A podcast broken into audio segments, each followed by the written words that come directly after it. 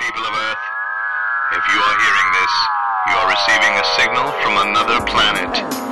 Fanboy Planet. Pants off vests, watch anime chicks with inflatable breasts. You might be a Trekkie, eh, sit back and watch as the Uber geek goes and kicks it up a notch. Turn to the letter F in your dictionary and add this word to your vocabulary.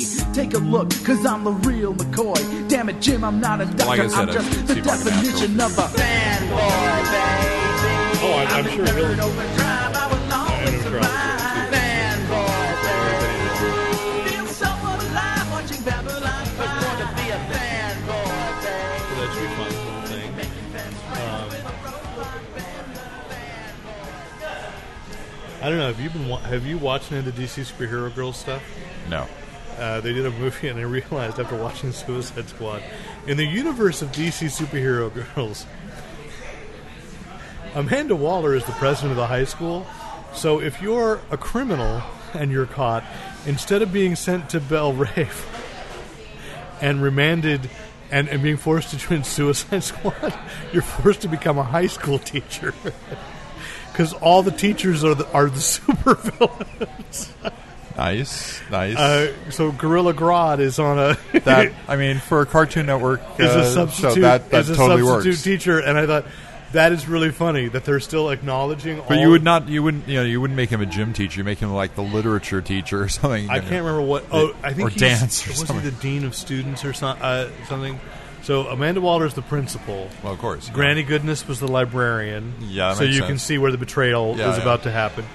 Um, it's an interesting universe because Superman exists separately as an adult and a su- they haven't shown him, but they they talk about it's great that he's out there as a superhero. But when you watch it, and and I'd say it's interesting. At least the, there's little episodes that are like a minute long, so it won't take a lot, a lot of time.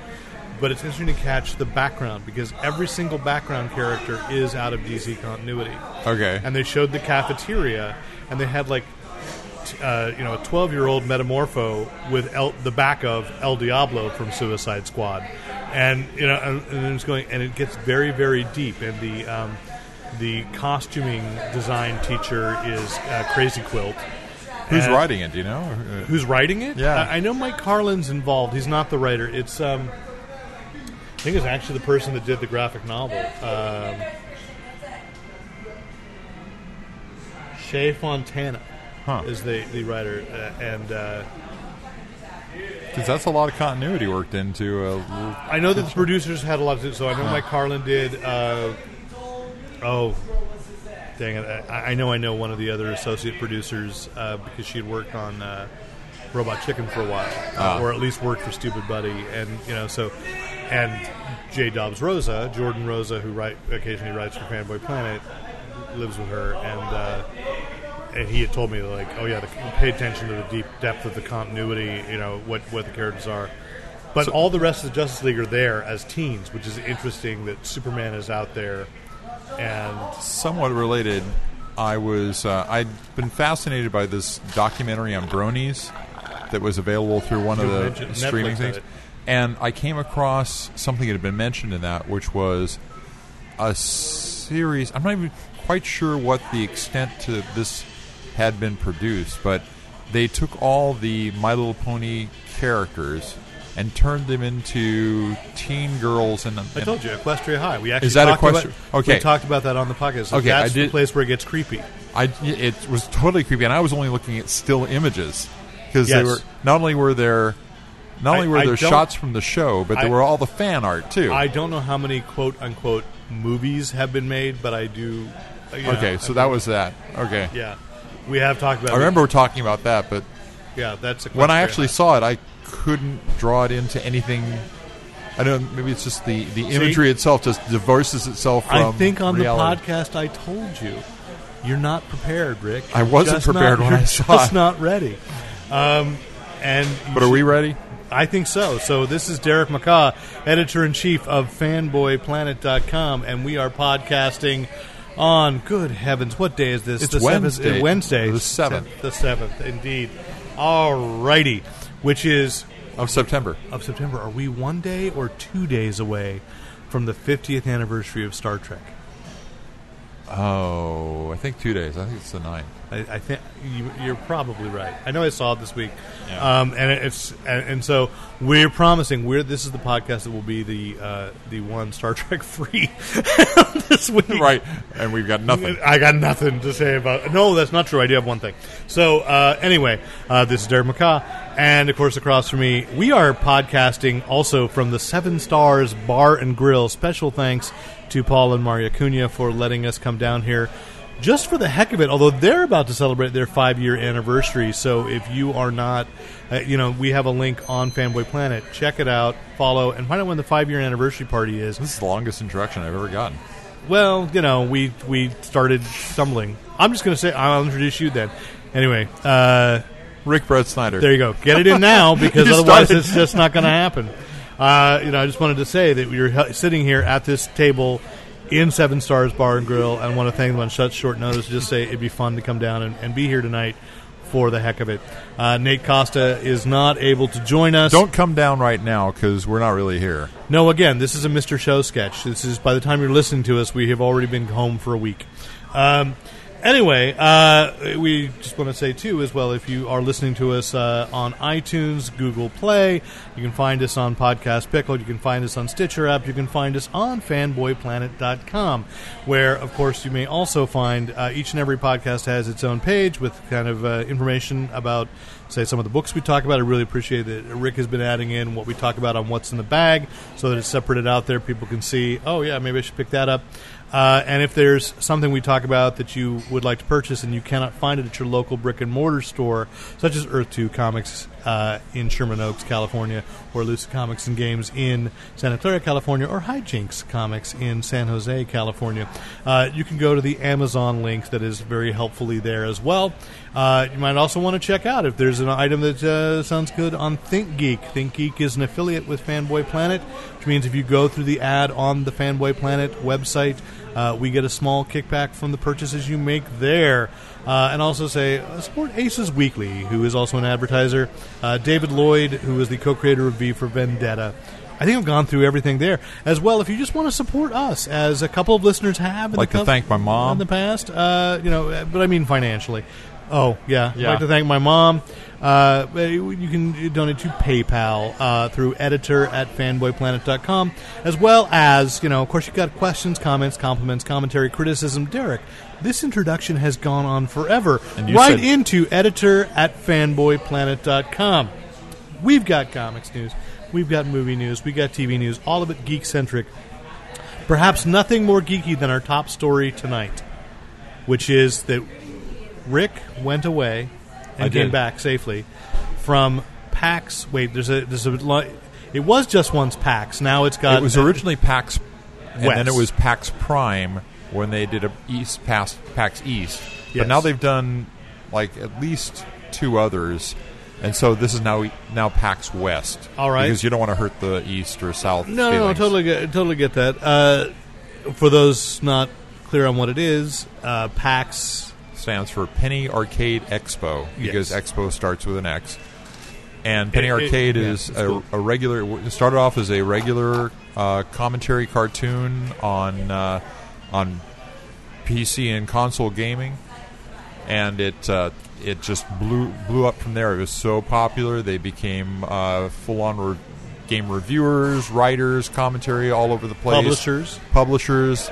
They've got volumes and volumes and volumes of collected uh, cartoons. With every one of their cartoons has Web like comics, half a, yeah. half a page of explanation of what was going on and explaining the the comic strip for that day Um, and it's Tycho and Gabe who have real names. So those are their their fan names, and they uh, they they just put together this amazing party. And I think someone said there were hundred thousand people there at at a, at a non Comic Con event. That's an astounding number in the Sacramento, the uh, pardon me, the Seattle Convention Center. Well, no, no, I I say that's astounding. You say a non-comic con, but I'm sure that there are all kinds of events that are not nerd-centric that, that gather that much. Um, but this a is football game. this this is. But uh, what's CES or or E E3? E CES is probably about 100. And, I think it was 160,000 last time. It was bigger than E Comic Con. Mm-hmm. E Um, E3, I don't know. I, I've never gone to an E3. Um, But uh, yeah, it's it's I did once, but they, they changed the rules. So it I was couldn't go in it anymore. was huge and it was all over downtown Seattle and I, really all over different. Uh, you there were uh, hotels they were using that were blocks away from the main convention center for the official convention, not just somebody who had set something up. yeah. the I've only been to that convention center for tech things of Microsoft, and I've never seen it as full. I've never been in a lot of the areas that I was in this time. Um, but you go in and there there are three main floors of exhibition. One, in, one all of them had PC games.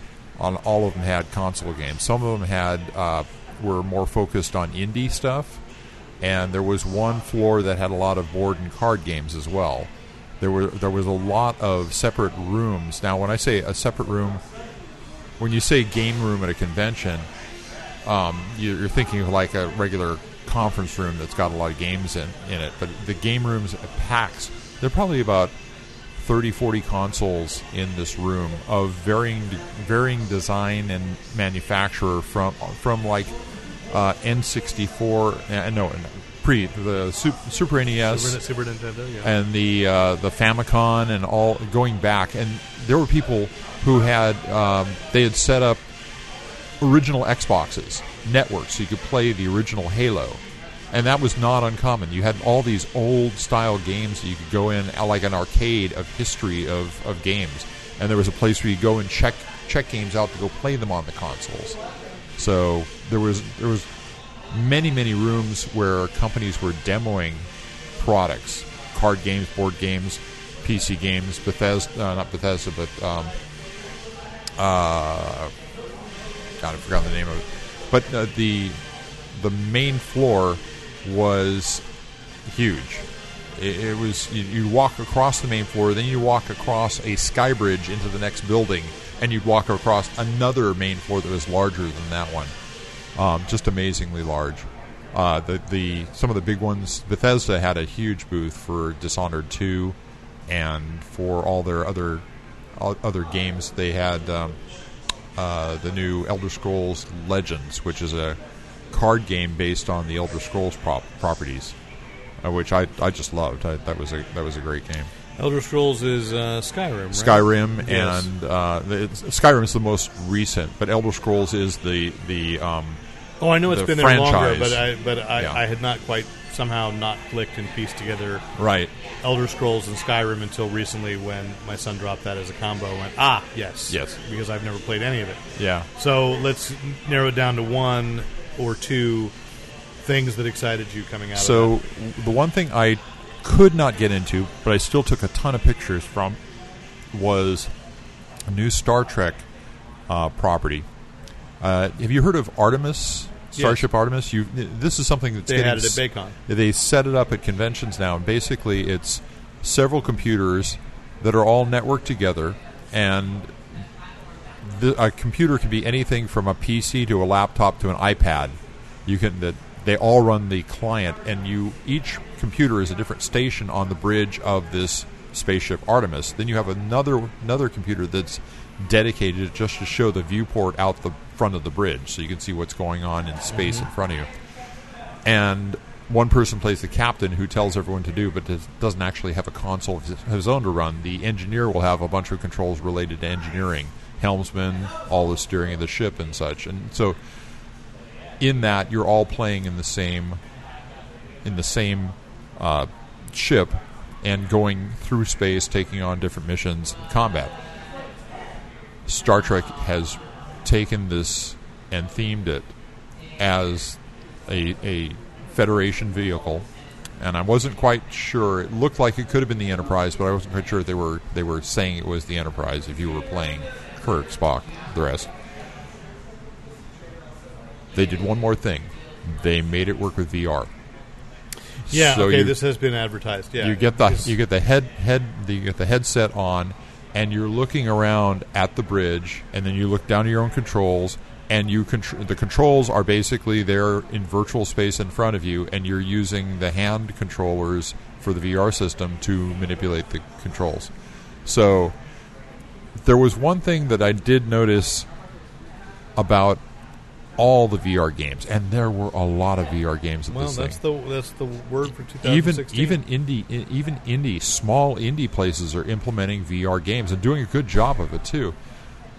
But you don't want to you do not want to have your picture taken in a VR helmet because people just they're slackjawed. They're just they just you don't look your best when you're No, when no, you're I off in know. VR. You, that's I think that's really I'm I don't think I'm going to do it with the helmet. I'm going to wait until they have like the the capsule you get full body into and then I can enjoy it a little more 'cause I don't know that Yeah. that's going to happen. Yeah. But uh, so that was that was I don't know who has the space. You know when I you and I talked about that a little bit after Comic Con, Right. Because you said you you saw Cartoon Network had a room with the Rick and Morty for Adult Swim, Right. the virtual reality, and I got to demo that at Comic Con. Yeah, it was an eight by six room uh, with and nothing I just else in don't it. know who has the space. Now we're going to get back to complaining about Silicon Valley in a bit, not the show, the actual place. Uh, but that's one of the things is I don't. I used to be absolutely convinced. Yeah. this was going to be the next phase in home gaming and in home experience. But now I just don't know who has the space for it. Yeah, the thing is, the first set of VR gaming stuff was on a platform. You may remember this. They put the helmet on you, and you stepped into this little platform, a circular platform with a railing that went all around it, mm-hmm. and you didn't actually move out of that space. It was almost like a phone booth size area that you were in. everything I've done, like at Comic Con, outside up Right. until virtual reality, was you were stationary. Everything uh, that I've seen uh, Right. of varying success, um, and even some of the primitive games. I, I attended a conference a couple years ago where there were programming groups that had some fun little VR things and I was slackjawed. And my favorite moment there was that they'd taken the kit and put large googly eyes on it, Uh-huh. so that when Yeah. I took a selfie, they was like I had big googly eyes and my jaw was slack Yeah. as I was playing some game. Right, right. Um, you just don't want to. You want to know if you're a drooler too. You know, you want to make sure. Well, I already know I am. That's not a question. Uh, so I mean that, that is interesting. So when you say what you saw, um, what was the system being used most? Well, Oculus Rift was I would what think would be most the of people big- were using. Uh, I did see all other systems, and there are three or four of them out there now. Uh, the the that is one of those things where you know if you make the investment, it's it's worse than console gaming because th- it costs more than a console to get one of these. And things you've got to set have up. the hardware too. Yeah, This you have is- to have the PC, but you, if you have the PC that has the the guts to to run one of these simulations, that can probably transfer over. But it's it's the investment in the VR, Which is why head- I'm headset. thinking console gaming may have the edge there just a little Yeah, bit with PlayStation's announced they're PlayStation going VR there. is coming Xbox in is October, announced they're and I going think there. the Star Trek is coming there. yeah, And I I should say just a little bit of of, of, uh, of video game news that came in uh, today was that Sony did announce the next ver- the PlayStation Neo uh, Uh-huh. that's going to basically uh, in a week. PlayStation 4, the regular version goes will drop in price. and price. Yeah, maybe I'll And- buy one. Y- yeah, and that's that. I knew I was waiting for the, the right reason, and uh, and this one's going to be in 4K, Yeah, and it's ready for. But I and saw, so is the Xbox. Yeah, They're all going to support 4K. but how uh, It really depends on whether or not the manufacturer of your your do you need media. it? Though? But no, I- but even so, how much do you need that reality to enjoy gaming? Because so much can go into graphics, and then the game can be crap. True, and that but that's never changed. I guess that's always been. That's always Or- been the case. since the day Atari hyped E ET. right, right. Although that had crappy graphics. Well, I mean both. I, No, I'm you, just you- saying. you can have a beautiful game that has no gameplay value to it at all, and I, that's just that's again, it's it's the production of the game. It's it's how well it was it was thought out, designed, and implemented. And that's three different things, and if you screw up on any one of them, you get a dud. The uh, So, was there an indie game that's, uh, that caught your There attention? were a couple of indie games, uh, and one one which is not new, but I'd never seen it before was called "Don't Starve," which is a which is kind of a flat goth say that to myself looking. every day. Don't starve. Um, it's a survival game, but it's it's the most charming survival game I've ever seen in my life because it's the characters a little little goth, little Emily Strange style art in there, but super deformed kind of, and you're out in this this kind of flatland uh, harvesting and creating with recipes and building stuff up so that you don't starve and die. Uh, it was just like the juxtaposition between these bouncy little characters running across the screen and the fact that they're all going to die eventually. Have you ever played Fat Princess? No, I haven't. A similar thing where I did not realize h- that this game that seemed very cute to me on the surface Yeah. turned out to be really dark and bloody and evil. So, Yeah, there were. Uh, when you when you look about look about the oh, I uh, still play it, but you know, you look about the uh, the indie games, um, the ones that are successful, the ones that take something and twist it just a little bit off of off Yeah. of center. Um, I there was one abstract that uh, sh- that w- was uh, good by me. I'm going to show you the picture, even though I'm going to have to describe it. Uh, it's basically two it's dark. I can't really two see. characters, and um, one is black and one is white. And they're in a fe- in, the black one's in a white field, and the white one's in a black field. Uh, when I say field, a rectangular And the area. game is called "Let That Be Your Last Battlefield." Sha- sh- shapes Second Star Trek reference for the Indeed, anniversary. Indeed, wonderful. Um, but what happens is uh, y- when you shoot, you draw a line of, of your color. So the one who's in the white space draws a line of Uh-huh. white, and and the one who's black draws a line of black. That means the black guy can move through that space. So the bl- the lines are for you. They're they're something that you can move through. For your opponent, they're walls and you're basically trying to to shoot so that you can get to someplace and then shoot again and intersect and kill your opponent. Um, wildly innovative. Uh, one of those popcorn games where you can say, "Let's play again. Let's play again." It's just like it, there's not a lot of depth there. It's just a lot of fun and the trying to rethink how you're going to. Um, it, it's almost like the light cycles in Tron, right? It's it's the same kind of That's thing. what struck me, but I'd also say the popcorn games are the one that I think have the most replay value. Yeah, uh, well, especially for indie games because and they're the easiest ones for them to test too. Um, the other one I wanted to mention was a uh, was a game called Moon Hunters, which again has been around for just a little while. It's an adventure game, um, but if you want, it's it's the art was great. The speed at which you moved around the the the, the terrain was terrific. I mean, it was almost like um, it was faster than Gauntlet, you know, style movement across the across the land. And the land is Gauntlet, second Atari 2600 reference. there. too. We go. Actually, it was a it was a arcade, It was an game, first. yeah, but it's still the Yes. graphics were not much. That's true. Um, but the uh, if you wanna you wanna find like the top ten games that they chose, they chose the top ten indie games for the conven- convention, and they put special uh, pages in the guidebook for it, and they I highlighted them in, Oh, them in okay. an area. So it was a supposedly it was fifty experts in the field chose the top ten, and if you look up PAX 10 2016, you'll find find those You'll games. find these 10 games. Yeah. So, but yeah, I, I don't know that I'll go back again. Uh, It was it was an exhausting convention to go to. Just a lot, an incredible amount of walking and just up and down stairs and escalators. And, I think he, you know, to be honest, I think you'd find the same thing about E3 because the Los Angeles Convention Center sounds to me very similar, yeah, and it takes up the whole space. And I haven't been to that in about a decade. Um, and I know that this year was WonderCon, I, but I don't think WonderCon took up the full space the way E3 does. Yeah. So, but I, I, I'm with you. There's a certain point now that it's just I did want to mention one other thing, and will I want to I want to get a couple of Fanboy Planet irregulars on board to play this game, but I got a review copy of a board game called uh, based on Goonies. I saw you post that a looks photo of that. looks like it's a lot of fun, and I, I want to follow up with a review on that later. All right, and I cool. want to tag the game uh, in this review. So Cool, cool, cool, cool. All right, then. Uh, welcome back. And now we move to, ladies and gentlemen, Mr. Rod Stewart in the background. yeah, I don't know how somehow that the happened. volume got turned up. No, Oh, I think I think that nobody was playing the jukebox for a while. Oh, okay. This is, you know, we're in a working bar, and they're nice enough to host us, and uh, and as long as Rod Stewart doesn't come over and you know caress my back, uh, I'm I'm okay. Oh, that isn't Rod, is it? No, Isn't it? No. This sounds like Rod. no, I mean behind you. Oh, oh God. Um, no, it's Travis.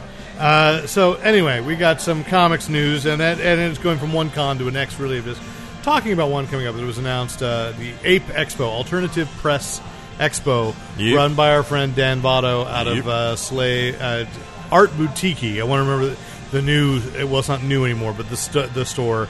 Um, and he was the founder of Ape in the first place until Comic Con bought it from him, and now has returned it to him in San Jose, where a lot of alternative and indie books uh, will be. Now, where, where were they last year? Were they in the McHenry? They were the commi- they were the McHenry. Okay. Yeah. Uh, so there's the McHenry Convention Center. You said it's, I wasn't uh, able to go last year. Oct- so. no, nor was I. October 8th and 9th. Um, and uh, tickets are now on sale at www.alternativepressexpo.com. And uh, so we don't have much to say about it, except it is uh, it is where a lot It's of- always a great time. I mean, it is. It is, and we want to support again. Anytime there's a local show, uh, I once again something where I bemoan, like uh, we just mentioned that I will not be going to Convolution, but realize that's also the same weekend as there's a Merced Comic Con, which is a Colossus co- Colossal Con. Yeah. Uh, we got the Campbell Con coming up at the end of October.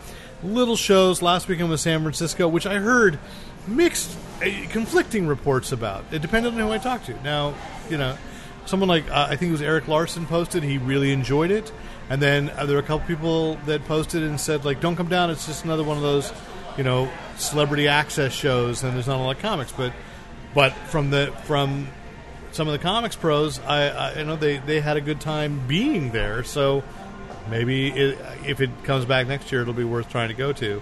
Um, but there's a steampunk con in uh, San Diego in the Gaslight District that is uh, the guest of honor is Gail Carricker. Debbie's going. That's on the eighth of, uh, Of October? October, yeah. see, so you can go to Alternative Press Expo. Yeah. While Debbie goes to the She'll be Steampunk Con. flying down there with. Her But it's friend, just too much. Linda. It's just I, you know. Yeah. It's, oh no, this has been an incredible year of conventions. Like Well, next because- year, I've got to cut some of them out. There you go. Well, PAX was easy, right? Um,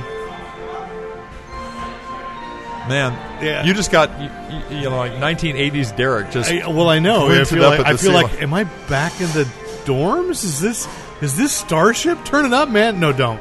Um, that's my jam. Uh, no, it's not. Uh, but anyway, uh, anyway. Uh, so that's our you know th- that convention's coming up. Uh, we do have a little preview review. We both had a chance to read a book that's coming out in a couple weeks yeah. that a couple of weeks ago we ran an interview with one of the writers, David Walker. It's Dark Horse releasing Tarzan on the Planet of the Apes, Yep. which I thought was a good concept. Read it, and the story worked really well in a. It's so nice and twisty. The way they the way they integrated into the the uh, It's the right kind of what if for me. Yeah. because because when people approach what ifs, there's like there's the crazy. There could be something crazy like you know I, I don't know. Like, what if Tarzan had superpower? Whatever. You know, that it wouldn't have a logical thing.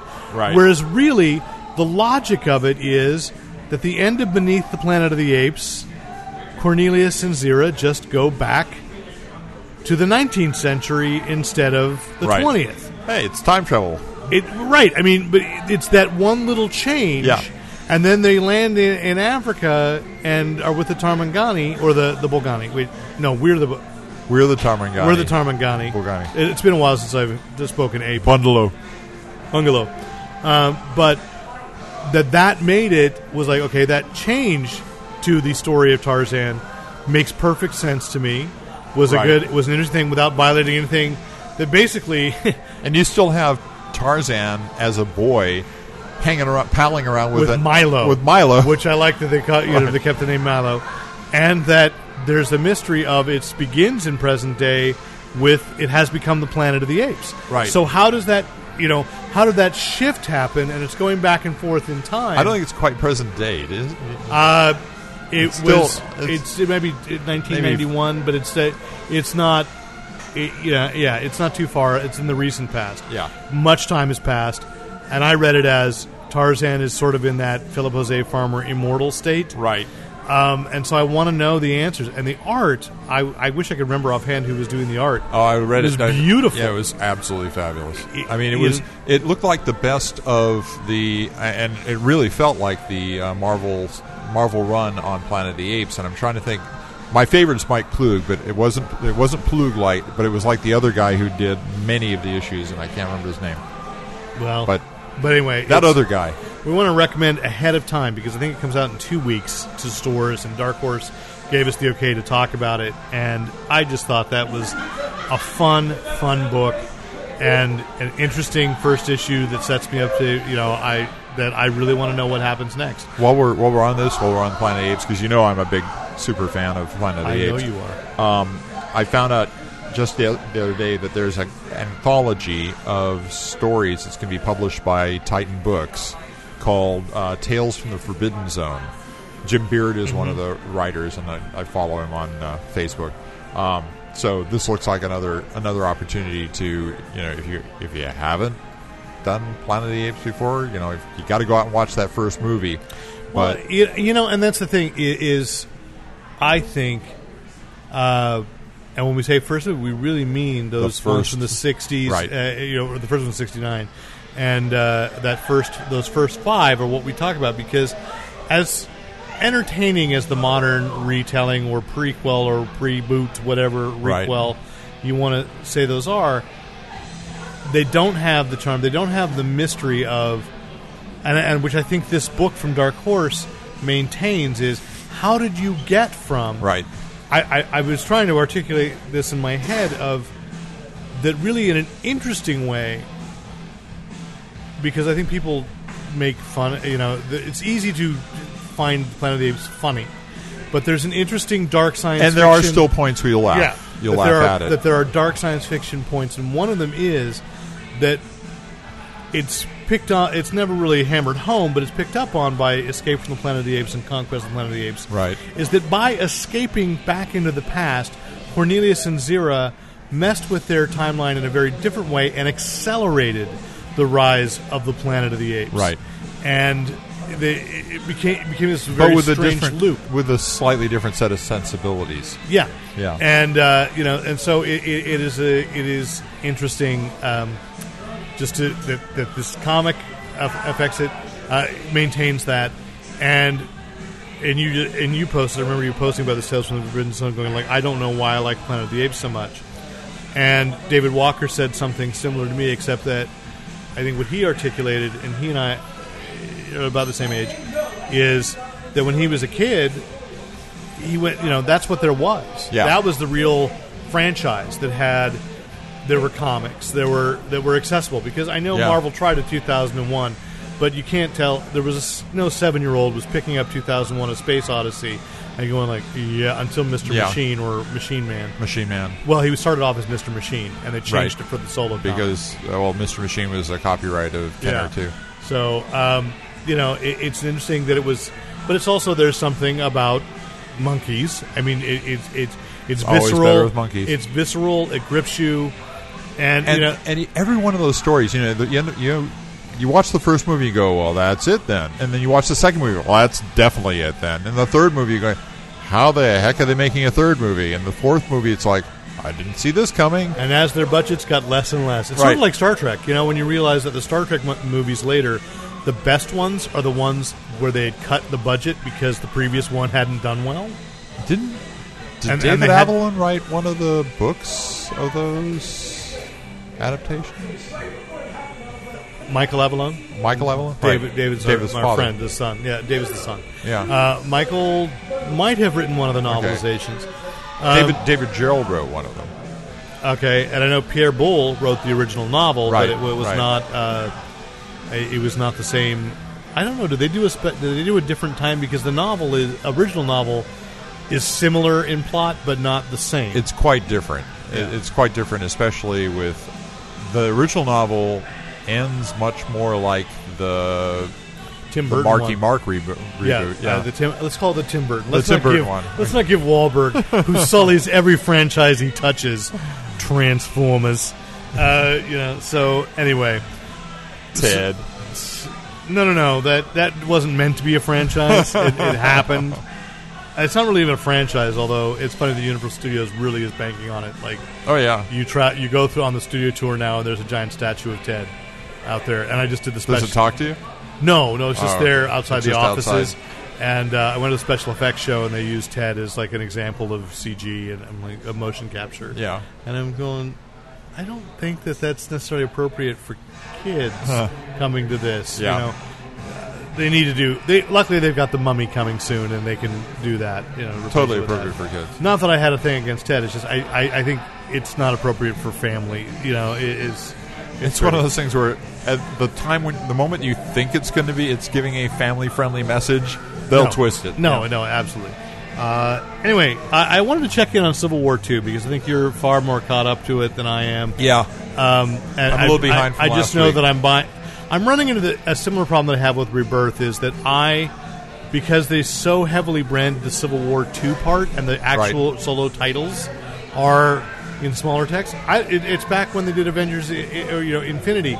I'm not sure what I'm reading when, and where, and what book I I wanted You to do buy. have to kind of keep everything straight.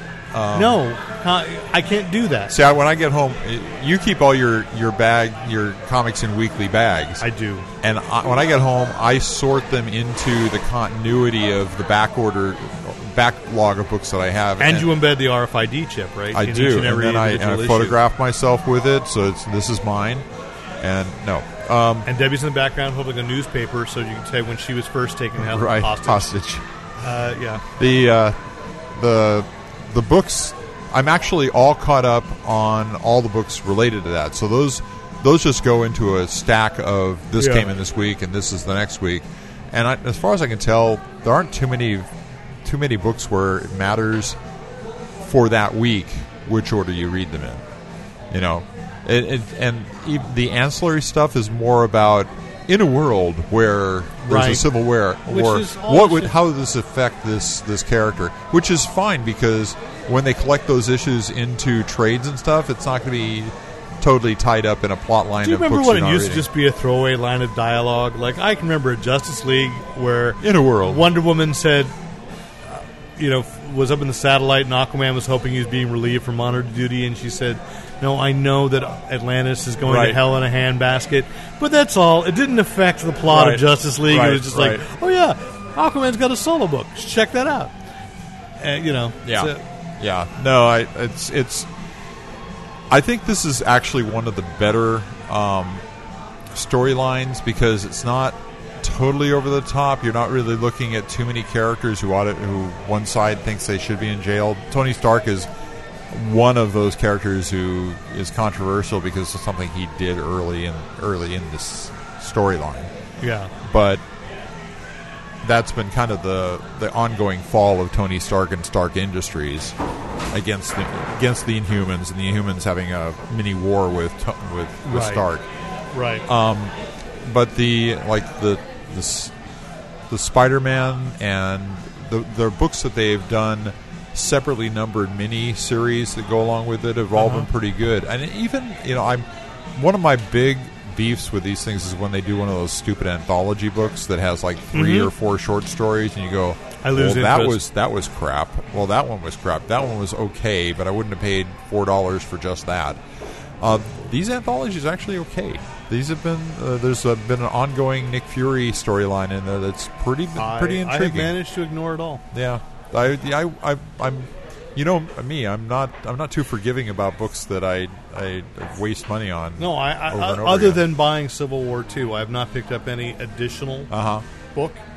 And I, if anything, I am frustrated that I have probably missed a couple of regular issues of books that I. I mean, Yeah. I'll pick it up on the on the MCU app in a few months, yeah but they've taken away my sense of urgency. Uh, you know, I'll be honest about it. yeah. Well, this is all leading up to one of the weirder sets of characters. You know that we're going to do a new next, and you look Yeah. at that that set of characters that they got there, and you're kind of going, "Wow, there's like 80 percent of these are people that you would not think were going to get their own book." Really, I mean, the Prowler is a fun character, but I don't really, I don't really think of him as no, that, that's interesting. I, I- I s- I have my suspicion, and we've sort of danced around it, if not outright said it, is that I think one of the things that Marvel looks at now is one, they've got to look for diversity. Yeah. Prowler gets a book because he's African American. Hobie Yeah. Brown has been around since the '60s. now Great he character. is. Now he is. I no, mean, he was always African American. Hobie Brown was always African American. Was he? Okay.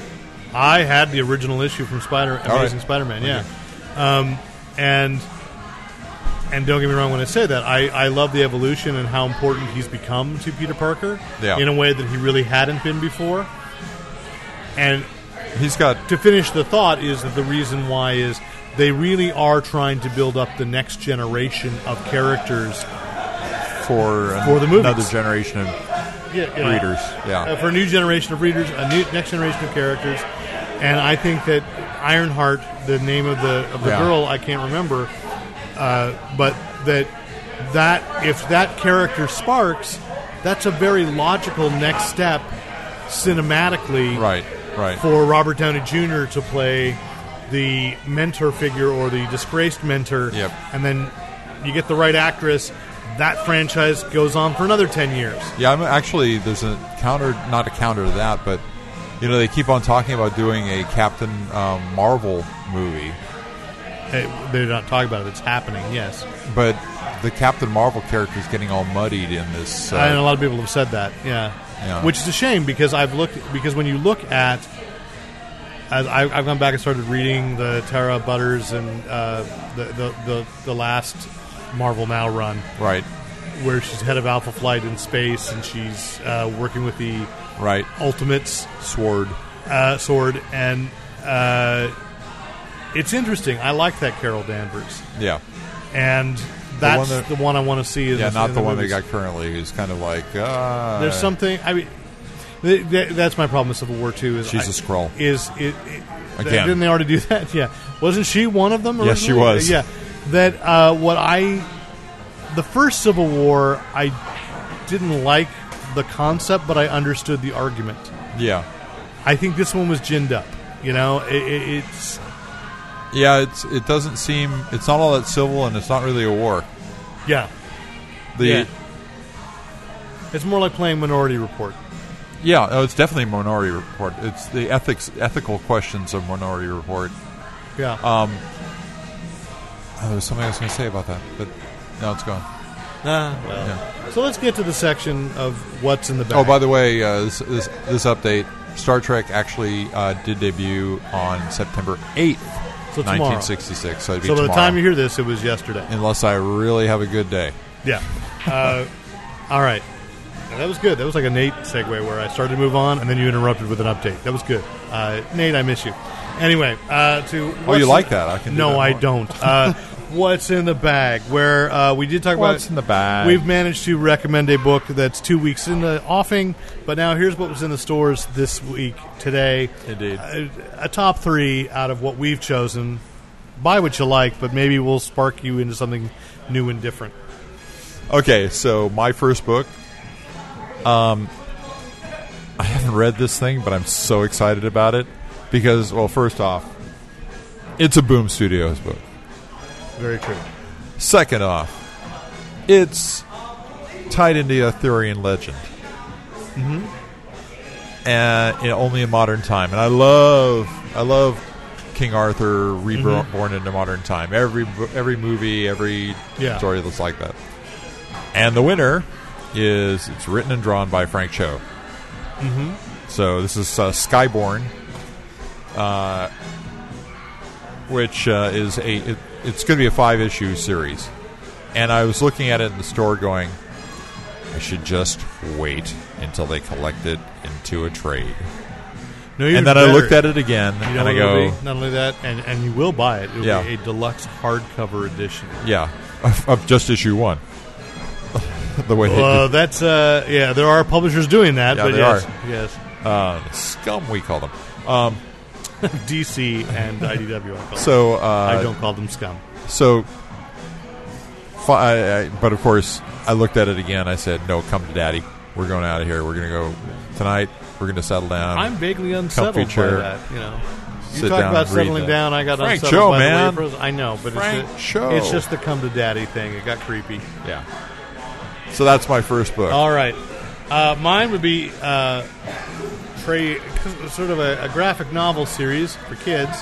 Secret Coders, Gene Luen Yang and Mike Holmes. Ah. Uh, so the second volume came out from Zero One Publishing. G O Y himself. I love, uh, which by the way, uh, Gene will be signing uh, issue number three of New Superman next Wednesday at Elusive Comics and Games, uh, and probably will be willing to sign Secret Coders, uh, which is.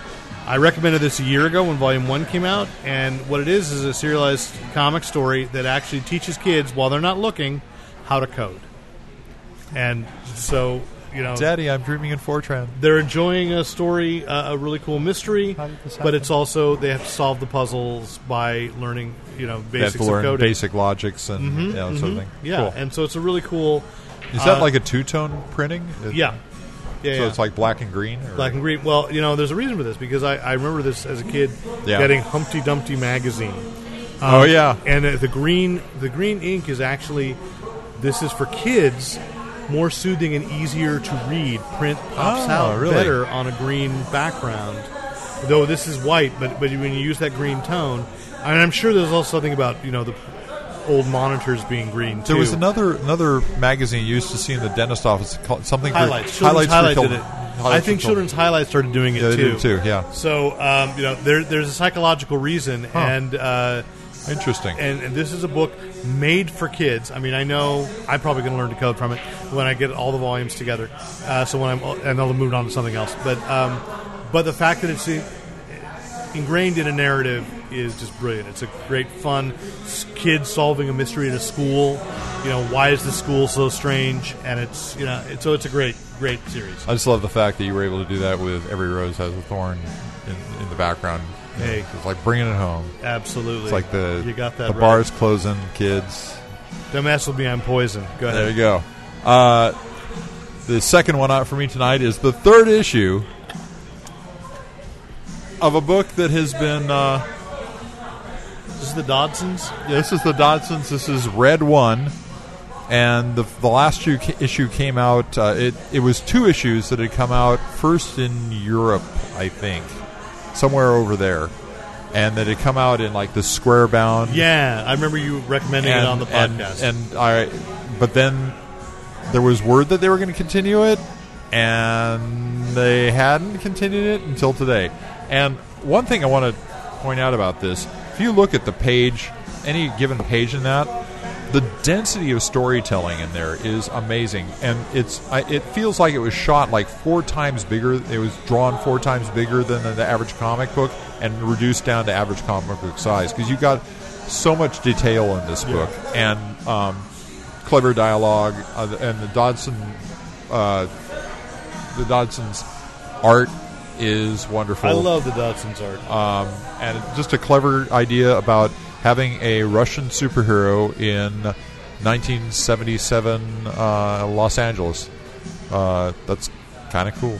Yeah. So, uh, All right. red one. I've got one a little off the beaten path here, and that is that Humanoids, the European publishing company, has come roaring back this week with a deal that is so crazy. Four ninety nine 4.99. for feel That's a this big book- book. Feel this book alone. Yeah, wow. feel it. The So cover it's- itself is sus- substantial. So it's humanoids present the Jodoverse. So it's uh, Alexander Oh. Jodor- uh, Jodorowsky's. Yeah, yeah, yeah. Uh, it's samples excerpts from the beginning of the Inkall with Mobius, Uh-huh. the Meta Barons, uh, Yeah. the Techno Priests, and Megalix, which is the only one that I hadn't actually so heard this is of. like a sample, or are they going to continue? This is it going to be is an a- anthology? or I think they're coming back into reprinting in America, so they want to get you started off with the first one's reasonably priced.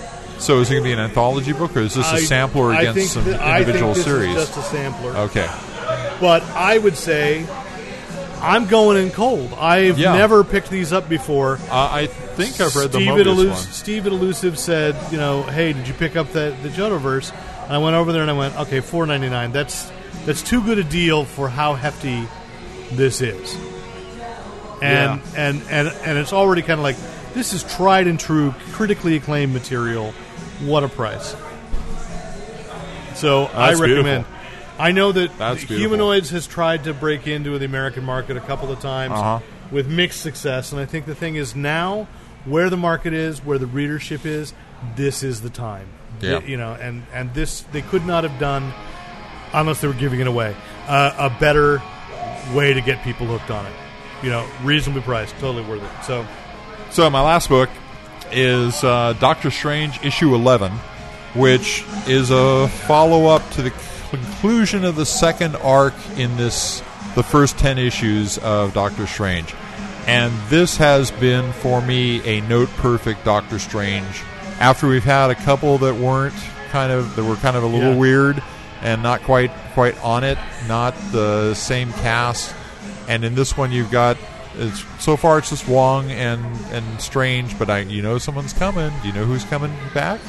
Can I spoil that for you? Because it's already been in the papers. I haven't read the papers. Who's been gone for way too long? In the- Clea? Clea, yeah, I mean, of course. Yeah. Because uh, you know we're at an age as readers, you and I, yeah. where I feel like you're just every new version of a hero is a cover version of the high points of the original. You're just refining the myth for a thousand years from now. Yeah, Everybody, you know, so you got you can't do this long without Wong. You can't do this long without Clea. You, well, Wong's been in this one. no, ever I know since he. the I, beginning, I know he has. I'm sorry. I I liked the revelation there in the first arc. Yeah. About the the the monks who power him. Yeah. Uh, who power and they're Doctor in this Strange. The, the, the- Uh, what this- I love about this series is that it is one of those things where everything you know has not been as it's not been wrong, but it's not been as right as you thought Exactly. it was, And what- it doesn't ruin what had come before. without twisting without twisting the character around too much at really at all they are making this book a much better introduction and more compl- complementary to what we've seen in the coming attractions for the movie Absolutely, with And- the worlds that are not quite in phase with us and and the And- first and the first that's- issue was fabulous where he's walking down the street and he's seeing all these other world, worldly things that Yes. are there with us and there's one that's sucking in the back of the guy's head that's get, making him depressed or whatever so he zaps it and that's just his job as sorcerer supreme and, is Uh, and to he's keep not things even straight. wearing a yokai watch. right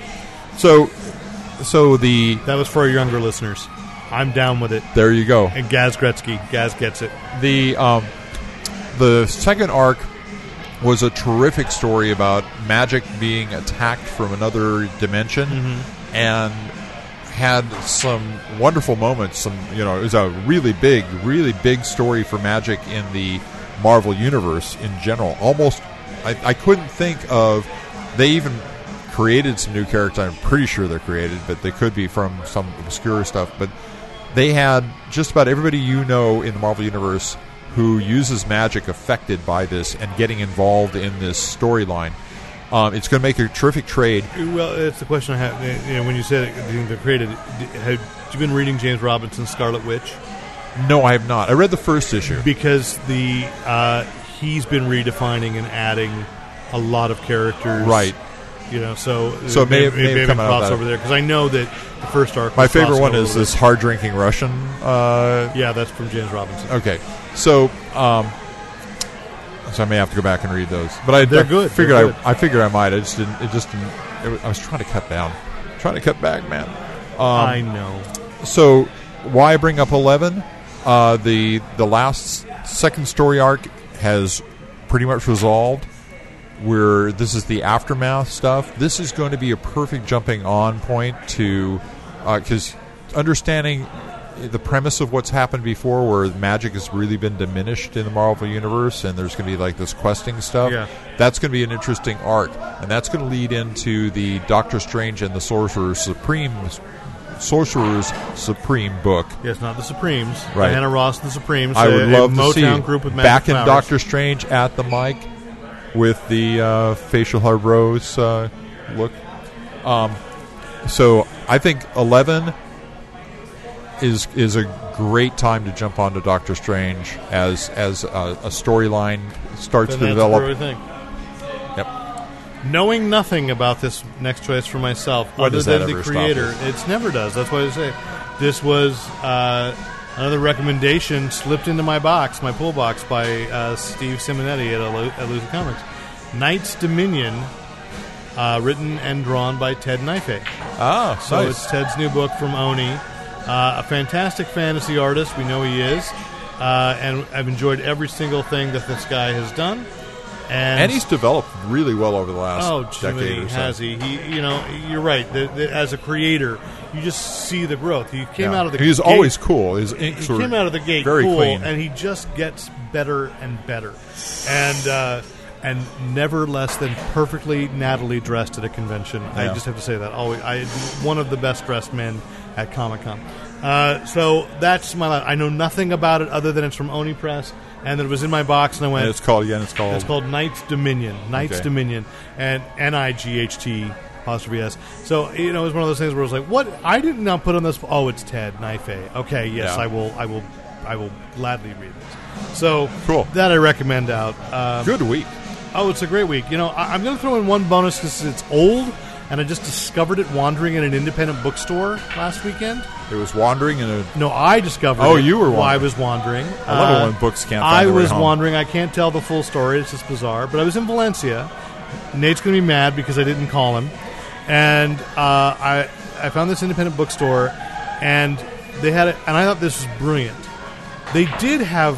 After I explored, they had Marvel and DC graphic novels, Okay. but those were sort of hidden away you walk into the store and there's and it's got all kinds of books it's not just graphic novels but they had their display of graphic novels that first strikes you are all independent alternative off the beaten path stuff that they're that you would not uh, you know Okay. like walk into a store to find so i found this book hey yeah uh, that that was called hellraisers okay. and it's the biography of Oliver Reed, Richard Harris, Richard Burton, and Peter O'Toole, done as a Christmas Carol to a guy who is who wants to be the kind of legendary drunk in London that they were, and he's visited by their spirits as they tell the story of their lives as hellraisers in the London theater Wow. scene and in Hollywood. wow. And apparently, there's a, a more straightforward biography by the same guy. But finding this, it was like from a British press. Found read it's it's it's wonderful, It- but it's the kind of book that there's no way I would walk into your standard comic shop And, just find, it. Find it. Yeah. And then- and just out of curiosity, I tried, and I couldn't do. You know, I went to three or four shops, could not find it. So you know, it's just it's been around for about five years. Really, you know, so it's an old one.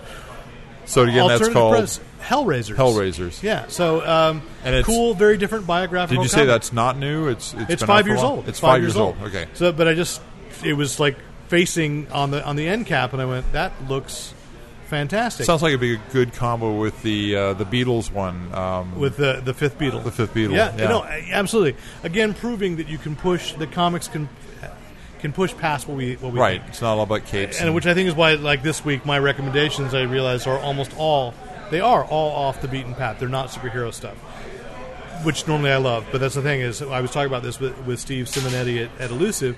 Said like, I can't get drawn into a store that's just the indies. I need the I need the superheroes because I Right. love them, but I want to find the other the other stuff. So you know, and I, I love that. So let's go to movies. all right. Local movie news, Uh, This is bad. sad stuff. Yeah. Uh, it was announced today that Camera 12 uh, Downtown with downtown San- San San Jose, Jose. 12 fantastic screens are going out of business as of tomorrow. Not only that. I mean, that is. It's a very accessible. I think the the real problem is few people know how accessible that theater is because it's got the underground parking right next door, Nobody knows how accessible downtown San Jose is. and you you when- we're not even in downtown San Jose right now. We're in Bascom. when you see a movie. What's you, the address here, Jeff? Uh, 423 South Basket. 423 South. I knew that. Uh, uh, this guy, uh, Jeff Mitchell, I met earlier this, a- uh, this afternoon. Yeah, Star Wars meet and Gert.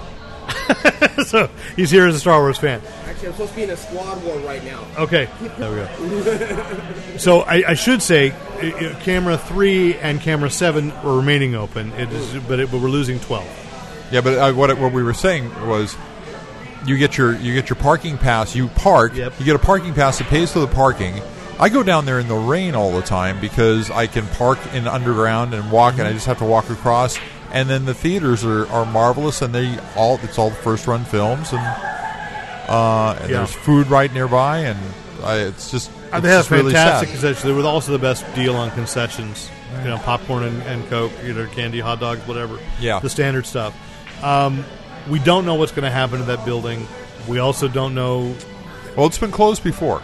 It it has because 12 years ago it was originally opened as a U- United Artists Theater. Yeah. And literally overnight, They snuck out of town. taking all their equipment and the seats with them. Yeah, So uh, it's astounding. so we don't know what they're going to do, uh, but this is a breaking story for San Jose locals and a sad story because it really was a good theater. Is a good theater. It's got one day left. Uh, and they had the Barco escape screen too, so Yeah. you know they were really pushing the bar as to what the technology was. Yep.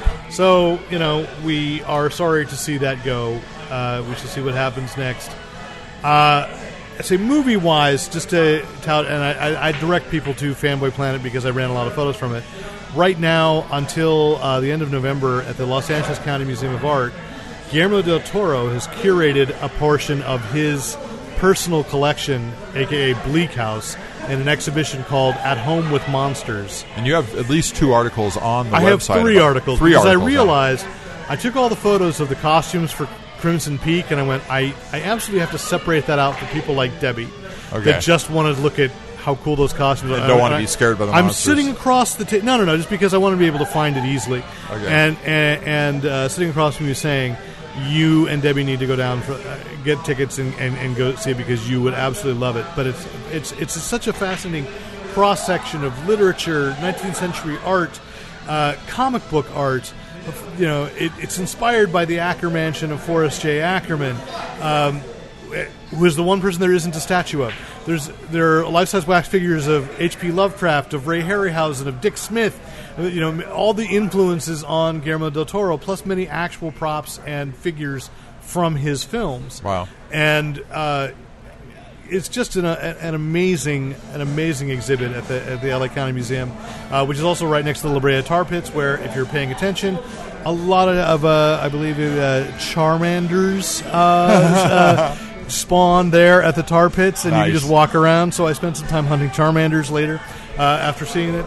But uh, it is a great, great. If you're a fan of Guillermo del Toro, if you're a fan of film, and you want an excuse to decide this is why my collection looks the way it is, uh, why the Brett Cave looks the way it does, uh, Guillermo del Toro turned that crap into a career. So uh, there's still hope. Uh, you need to go and, and, and see it. And there are a lot of there's a lot of original art that I went, oh, of course he has that. Yeah. like the original Bernie Wrightson woodcuts for uh, Frankenstein. for Frankenstein. He Ah. has them. He has a lot of uh, stuff from Rick Geary from the Treasury of Victorian Murder.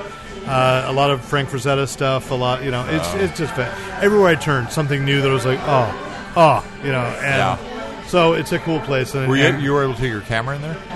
yeah, they had just no flash photography. No flash So I just had my photography. phone. I mean, I don't Yeah. have a separate camera anyway, but you know, I, everything's with a phone. Everything, you know, and, and they have no problem with that. Cool. So, uh, and there's a great book, which is a link in the article on Fanboy Planet to get the book that is available on Amazon as well. Sweet. Which I wish I'd known because it would have been cheaper than my uh, LA County membership would have gotten me. you know, so uh, discount. They have confirmed over at, D- at DC Films that Booster Gold is coming as a film. Greg Yeah. Berlanti has admitted it, but that it is not going to be set in the same universe as the rest of the DC movies. Because no, there's a very good reason. okay.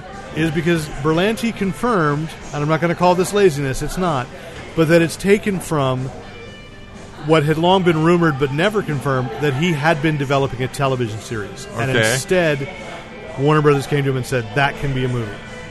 Okay. So it's his TV pitch writ large into cinema, and so and they're saying two totally different, which I think is foolish. But I can understand why Berlanti is like going. I'm not playing in that sandbox. I'm not with them. It's something more akin with what he's doing in the Arrowverse.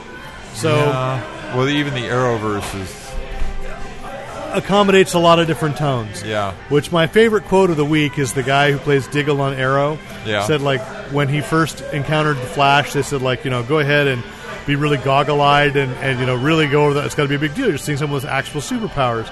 So he said I, I, I don't remember which which convention he was at this past weekend. He said uh, that you know uh, when when Diggle meets Supergirl. Pretty sure I'm going to have to pee a little because you got to go bigger than the Flash when you meet a Kryptonian. yeah. Uh, so that's good. Other announcement in, in sequel news this week: uh, Jackie Chan and Owen Wilson are coming back to do Shanghai Dawn, That could be fun. which ties into the CW WB in an interesting way, in that the writers of the Shanghai trilogy are Al- Alfred Goff and Mark Miller, the guys who did Smallville. So uh, there it is. Uh, rumor has How long it. has it been since Jackie Chan has had a film? well, if you don't count the Kung Fu Panda, I don't. uh, uh, and wait, he's I mean, one where he could be jumping around. It Oh hasn't no, been- no, you're right. Live action. I don't know that he's done an American film. I think he's done some some done films some back Chinese in Hong films? Kong. I think he has. So I mean, because it's, I'm pretty sure it's back to the that buddy film, the two Rush Hour. Rush Hour, Rush, Rush Hour, Hour Rush three. Hour two. There's a three. Was there a three? So I three. have not seen a three. So, uh, yeah, I don't. I, I don't think I saw Rush Hour three, but I think it existed. Okay. Uh, but I did just see he's also the voice of uh, the sensei in the Lego nin- Ninjago movie coming. So I realized that's why they had to do a Ninjago movie even after years Ah, of okay. thing is that you've got a, a much better voice cast, a much bigger voice cast. I should Sure. say better. Sure. Uh, because it's a good it's a good TV show. Um, They've also rumored, I think it's more of a strong rumor, I think they've actually made the offer.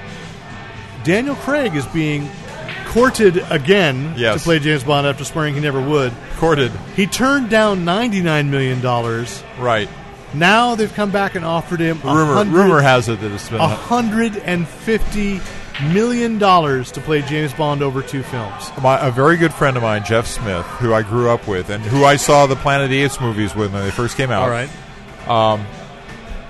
now lives in uh, in Michigan, and he wrote on my Facebook page just the the, the t- tip about it. And I go, you know, it makes me remember when Sean Connery wanted to leave the series. You know, remember how much they lured him back into the series for? One million dollars. Was, was that for Never Say Never?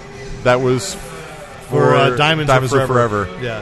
Yeah, And he I stuck don't- With it after that. I have to look up, though. I have to look up how much it took for Never Say Never again. But that was. no, that That was was a sad movie. For But he But that- didn't. that was done much. Never That say was never much was later, done and he much wanted to do later. it. Yeah. He wanted to do Reference. it. yeah. Yeah. They So- had they had a they had the script. It was a different theater. You didn't have to deal with the broccolis and all. Right, you know, right, all right, the right. rest. Yeah. So- yeah. It did- yes, Yeah. I, Kevin McCrory, I think Yeah. was the guy who owned the rights, half the rights to Thunderball, A- Yes, and that was uh, Right. you know. So anyway, uh, so 150. I mean, he'd be crazy.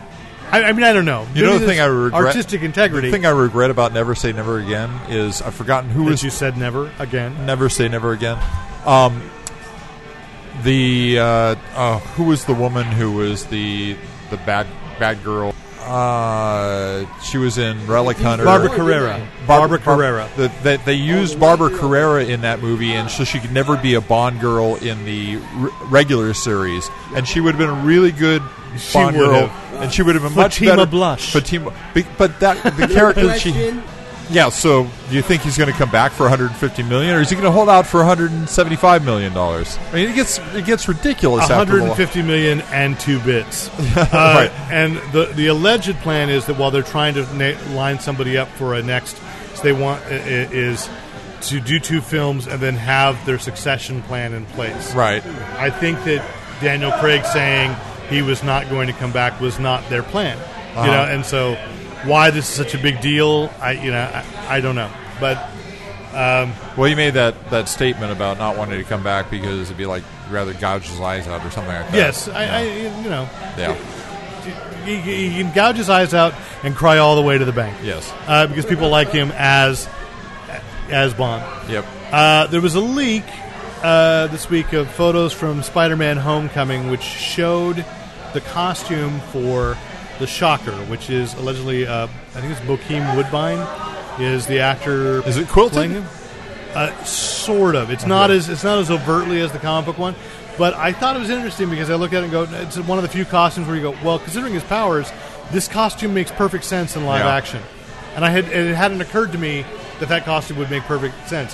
However, it is a leak, and so one of the things I, I did not run it on Fanboy Planet because it's one of those things again where I'm starting to get a distaste for this because I'm like, somebody might have just gotten fired as a result of this. Yes. you know, and. Or promoted. Well, there is that. I know that some studios have historically leaked. quote, unquote. They think it was a leak. Well, I mean that's how Deadpool got made. You do, you know. Yeah. I mean that's the re- the reality. Ryan Reynolds keeps saying that that you know uh, it leaked. I don't know who did it. It was me. Uh, you know who leaked that. So we'll see. But uh, it's out there on the net. You can check it. Actually, the costume looks pretty good. They're just still blurry photographs. Yeah. And and this is almost like, and I will nod to the fact that we're in the Star Wars bar. It's how I was having a conversation earlier this week that somehow I managed to really not know anything outside of the trailers for Star Wars: The Force Awakens. With all the th- you know, like and Rogue One, I really don't know that much beyond. Right, right. And that's how I kind of how I feel about Spider-Man: Homecoming. I see that there's stuff out there, and I don't want to see the leak stuff because Totally agree. I I want to get involved and engrossed in the film go there and discover it for the first time. That's how I feel about Rogue One. Right. You know? Right. Uh, so one look back. There'll be no spoilers involved in this announcement. Is that on October fifth, nationwide through Fathom Events. yes. Uh, this is our moment of sadness and acknowledgement of the passing of Gene Wilder A celebration of life. a celebration. Well, I went last Saturday to Blazing Saddles, the ArcLight yes. in Hollywood, Yes. where both the ArcLights and the AMC's showed Blazing Saddles and um, Charlie and the Chocolate Fa- Willy Wonka and the Chocolate Factory, and all the money went to Alzheimer's research. Good. So totally worth going Great. to do that. But now through Fathom, uh, there's a special event showing Young Frankenstein, Live broadcast. and it will only do one yes. because it's with Mel Brooks hosting live and taking you on a tour through The backlog. the backlot of Universal, which of course where they shot, uh, they call it Little Little Europe, um, where they did film a lot of Young Frankenstein, and it's still there and used all Yep. the time. So uh, a great thing, and I get to announce here on the podcast. Right into editor at fanboyplanet.com because we got promised a package of we can have a drawing for two pairs of tickets Wow. to see this So on four October total 5th. tickets. Four total ti- two pairs at any Any of theater the with a fountain. not not two for each theater, Right. But two listeners, two readers of Fanboy Planet can win, and as long as you are can tell me which theater the Fathom event is that you would be attending, it's good for that theater. Excellent. So uh, I've got my tickets already. yeah, so do I. Uh, so anyway, it's good for. Uh, so I, I've got to set my. We are on the seventh, right? Uh, and you might get this out of the eighth and 9th. And just so we have time to process and pick, I would say by the twenty first. Okay. Uh, if, if you email me by September 21st, you are in the running to win two tickets to see Young Frankenstein live through Fathom Events. I'll put something in the liner notes about that too. Yeah, uh, and in the meantime, you can go to www.fathomevents.com to uh, purchase your tickets if you think uh, you know that, that you don't want to wait. But And uh, if you're in the Santa Clara County, the theater you want to go to is the Shoreline Cinemas. Are they because- offering it? Yes, they are. I've got my tic- I've got my seat assignment oh, dead center in that theater I'm going to. because uh, I got the mail and I immediately broke open the browser. I will and be grabbed going. those I will be seats. Ah. going to the Cupertino, but. Uh, I- because when I looked at uh, when I was o- offered choices, I went uh, Cupertino. That's fine. Um, so anyway, uh, so I'm really thrilled that we get to participate with Fathom events on that and uh, Yeah. give away some tickets uh, because It's gonna one be great. uh, It's such a great movie, and s- the cast, you know, everybody in that cast, you know, and unfortunately, so many. I mean, Peter Boyle. say you know i i I had the same thing with Blazing Saddles. Yeah. is realize the oddly enough though the person still alive is Mel. Yeah, the oldest cast member. yeah. Um, and it, and you watch Blazing Saddles, which brilliant and economical film, tremendous storytelling, which anybody doing parody films should watch and rewatch and rewatch, and then give up doing parody films, Right. Because the best, because the best one, the best two were done by Mel Brooks and Gene Wilder, Right. you know. Um, but yeah, I, I went uh, Saturday night with da- you mentioned David Avalon. Uh, so David was there too at the ArcLight Hollywood, and uh, so was apparently Edgar Wright, uh, but I didn't see him. Oh, like and he and I always hit it off. So, like, no, not at all. Uh, but uh, he mentioned it was like David Huddleston, who just passed away as well, uh, is the leader, mayor of the town and uh, you you realize you know Madeline Kahn gone to Sun, Cleavon Little gone to Sun, Uh-huh. so many just tremendous comedy talents Oh, yeah. that are uh, you know just brilliant, and uh, you know so and the same you're right with Young Frankenstein. You look at it, that is a brilliant brilliant film. Wait a minute, your business across the street. Give me a quick plug. Oh, uh, the pool yard, South Basco. Okay, this was watching and attending the podcast. 408-817-9900. All right. pool for under 15000 I wanted to give you that that- that across the street from Seven Stars Bar and Grill, the pool, yard. yard. Uh, so if you need your your pool, uh, So come into Seven Stars, get your linguiça corn dog and, your get beer, your and pool- then go across the street Get your and buy pool a pool. supplies. Yes, absolutely. Uh, or, or a Star Wars themed cocktail, and then your pool There you go. supplies. Uh, so anyway, Let's go to television. And again, sort of segueing on the uh, the sad remembrances, uh, but actually a r- brilliant celebration of life will be out on Vimeo and, and home video and on demand this weekend. Uh, and I kicked back to it, which is Adam Nimoy's documentary in tribute to his father Yep. for the 50th anniversary of Star Trek. There, that's our third Star Trek reference for the 50th anniversary week. Actually, I think it comes out tomorrow, so which would be them Yeah. on the 50th anniversary. It's for the love of Spock, which is really, though it is at a, as though it's Leonard Nimoy centric, it really is a celebration of Star Trek and fandom and the cast and their memories. And um, so uh, I, I, I did back it on Kickstarter, so I did I did get an early uh, s- sneak of it, and uh, I have not finished watching it, but so far it is just a beautiful, uh, you know, including there's footage from Big Bang Theory, which has done a great tribute uh, episode as well, and so there's interviews with uh, with Leonard. Uh, yeah, I just love With the- Sheldon, rather, I can't sorry. remember what, what it was for, but the uh, the commercials that he did with uh, Zach Quinto. yeah, uh, it was for Honda, I think. Um, yeah, I think yeah, but you know, and, and that's what's really fascinating watching this and realize the two generations of casts. Yeah. Because uh, Adam interviews both the original surviving cast and the, and, and new- the new f- film ones, and it's just you know the affection, the depth, the like. Oh, and there there is a moment which has this resonance when they talk about the origin of the live long and prosper and the greeting, and there's a photo uh, of the which was clearly done after Adam after Leonard Nimoy passed away of the cast on the bridge of Star Trek Beyond doing it, and then you see does, does Nimoy talk about the synagogue? Yes, story? totally. And Okay. his whole thing, A- and, and Yeah. uh, but but you but you see a- Anton Yelchin doing it, and there's Oh, this and just yeah. like oh Man. these little layers of the of the tragedy, but and yet beautiful, like you know, going this is it, you know it, it's a celebration of a man's life, and it goes so deep into his history as a as an actor in the 40s and 50s, and you know and. A brilliant touch is, is a- I love this framing device of Adam sits down reading I Am Spock.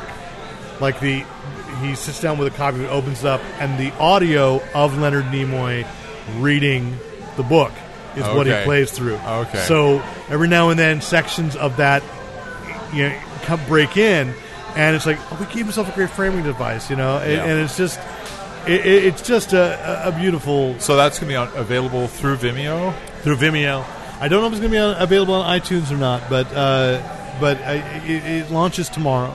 So uh, you know, it's Vimeo's not- a good platform. I mean, you- if I was going to buy, if I was going to choose between iTunes and and uh, well, now that I know, Yeah. you know, quite honestly, like even you know when Con Man came out, I, I did wait till iTunes to buy it, Uh-huh. and then bought it on Blu-ray. Uh, but now Vimeo seems to me much easier. Yeah. I, I don't have to worry about storage space. it Uh, just comes up in your browser, so you don't have to launch the whole. and I bulky realize, iTunes. people, that you're somebody. Somebody is screaming at their device right now, going, "It's been around for years. What took you so long?" Rick is the early adopter. I am the slow adopter. Case in point, waiting until the next version of PlayStation 4 comes out so that the price will drop 100 bucks. The kinks will have worked out of the primitive one. What do I need Now, to a be 4K honest, one? I haven't bought a PlayStation 4 either. Yeah, okay. But, But, I uh, gotta buy it because you're gonna get P. Do you still Uh, have my PlayStation 2? I do. Okay. yes. I just want to know where it is. Uh, no, I have it. Okay. Every now and then, You- uh, you play that- I, what is that, that- game? That, that burnout. Car, that car, crash. wreckage game. That car. yeah. wreck- When life gets a little too tense. Burnout Three, man. Yeah. Greatest, longest lasting gift, and it goes back to Michael Goodson, co-founder of Fanboy Planet, gave me that one year for Christmas and said, "I just feel that you need this game." It's therapy. and and it's true. It's Yeah. very true.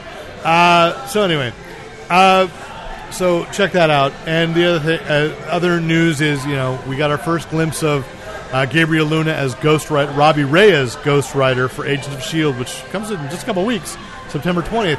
I gotta finish season two on Netflix. he was kind of doing the uh, the Leonard Nimoy pose there, wasn't he? He's kind of leaning up against something. Uh, and- it was yeah. kind of funny, um, uh, which by For Love of Spock recreates that sh- you know The- on shows the that ran- shot. What kind And- of car was it? A Ranchero or a Fairlane Yeah, I don't know. or- You know cars better than I Yeah. do. I just went, oh yeah, I bought one of those for Rick. Yeah. Uh, the Hot Wheel.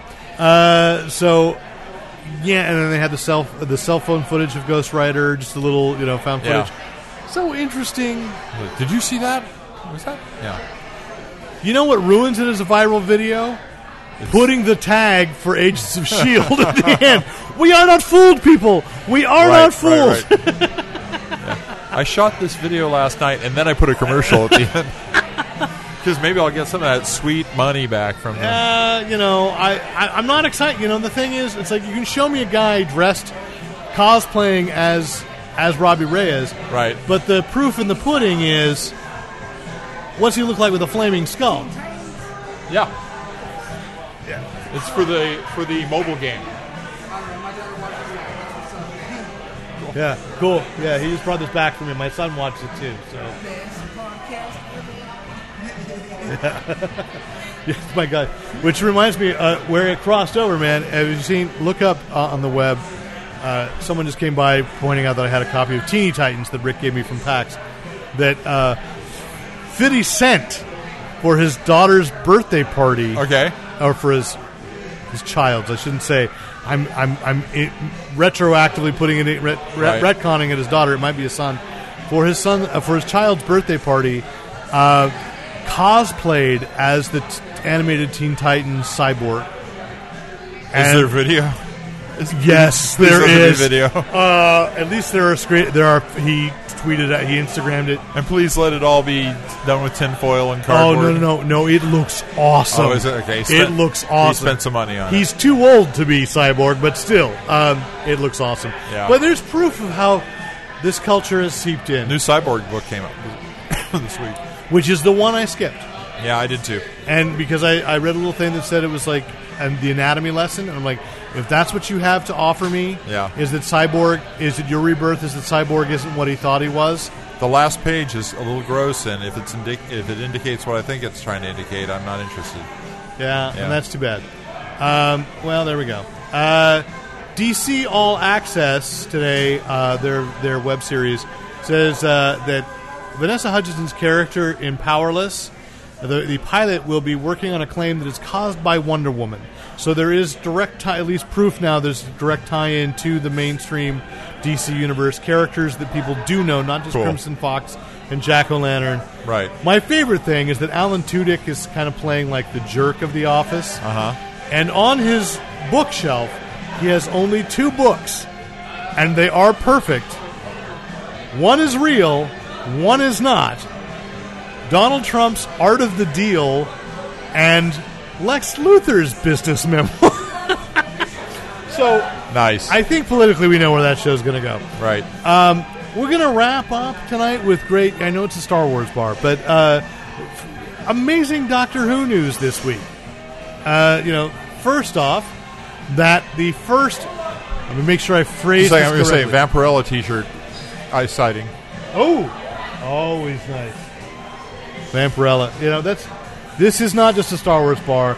This is a bar for all our people. for all nerds. Uh, yes. absolutely. Um, that the BBC confirmed a rumor that apparently had leaked two minutes of animation that people thought were kind of, might have been a hoax. Yeah. In August, confirmed that on November fifth in the UK, we're not getting it to November twelfth. Okay. They have taken a lost serial, Oh yes. the first full story of Patrick Troughton of the Second Doctor. Yeah. The Power of the Daleks. The audio has re- had been saved all this Yes. time, and so it's been released as an audiobook or a CD recording. Yep. They have animated using designs by the guys that have been drawing the Doctor Who serial comics in Doctor Who Weekly Yes. magazine. Um, and it is going to be released on November 5th. All six episodes have been fully animated, and so now, in a way, this lost episodes. And they've tried to do this a couple of times with with mostly with spot episodes that have been missing from different Right, series. right. This but is the this first is time the a first full time serial This has is the been first time they've well, full serial, and that they actually gotten someone with talent to do it because the ones that the ones that have had before have been pretty grim. They just- Okay. Yeah. Yeah, they've so- been they've been pretty blockish and like. So we get it on November 12th. Remember Clutch Cargo? Yes, I not do. quite that much talent. BBC America is going to broadcast the whole thing on November 12th. Oh, that's all so six sweet. episodes. And uh, They should save it for Thanksgiving. Oh, they don't have Thanksgiving. over there. Yeah. No, they don't I recall. really. And uh, no, the reason they're doing it on November 5th is because that's the 50th anniversary of the actual first episode Oh. Okay. being broadcast. Okay. Now the the piece that is always uh, that has been sa- so they've had clips because they were used in like documentaries and retrospectives that did not get wiped. Right. So they've had those as re, as you know research things, and I had not realized the actual first regeneration, though it's not called a regeneration, was in the previous episode. So that has existed, and if you go to Fanboy Planet, I I, I put that clip Right. in as well. But uh, then they released a uh, last night. They put a teaser trailer Is out that the for end it. of Planet of the Spiders? I think that's it. Uh, so where William Hartnell yeah, Yeah. dies and is regenerated. So uh, this is this is big news. Along with that, though, then Peter Capaldi leaks this week says, "Oh, season 10's coming back in April, which is normally it's been pushed back till like the last two have been late August, early September. So we are getting it in Excellent. April." Uh, and then they announced today who the guest star of the Christmas special is. Oh, And it, it no, it's not. It's um, it's not who we'd Oh. hope. We were hoping for Captain Jack, but Well- it's actually gonna it's actually gonna pave the way for um, for the character return that's going who's going to be a semi regular, which is Nardole from La, for, uh, Matt, um, not Matt Smith, uh, Matt from Little Britain. Um, right. uh, Uh, is, yeah, yeah. Is uh, he was Nardole in last season's Christmas special? Last, Right. Uh, the, the the the husbands of River Song.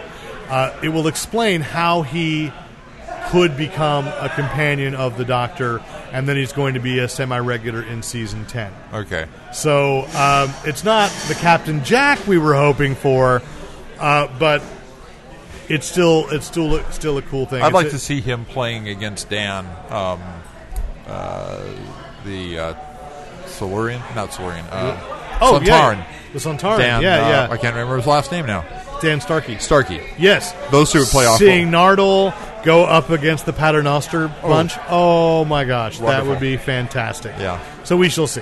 Uh, anyway, that was the big uh, that that was a good way to kind of roll into the uh, getting ready for the podcast. I'm like, oh, so much Doctor Who news, so exciting. Yes. And that is it. Of Are you going course, to Gallifrey? Oh yes, I'm going to Gallifrey one. Yeah. Uh, so if you've got any questions, compliments, commentary, criticism, anything, write into editor at fanboyplanet.com, which is also uh, don't forget about the Young Frankenstein contest. Do write in and forget. and enter that and just put in the header Young Frankenstein so I know what it is. Uh, and uh, and then we shall uh, we shall see. So thank you. And again, eh, you know, by the way, I forgot to mention up top. If you are listening through iTunes or Google Play, please rate us and review us and tell your friends. And thank you so much for listening. I'm Derek McCaw, editor in chief of FanboyPlanet.com. And I'm Rick Brett Snyder reminding you to use, Use your powers only for good. I never give up and I never surrender. Warren News Ways Learning.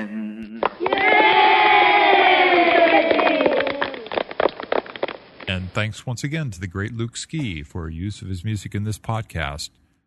Visit Luke Ski at E www.thegreatluke, L-U-K-E-S-K-I dot com.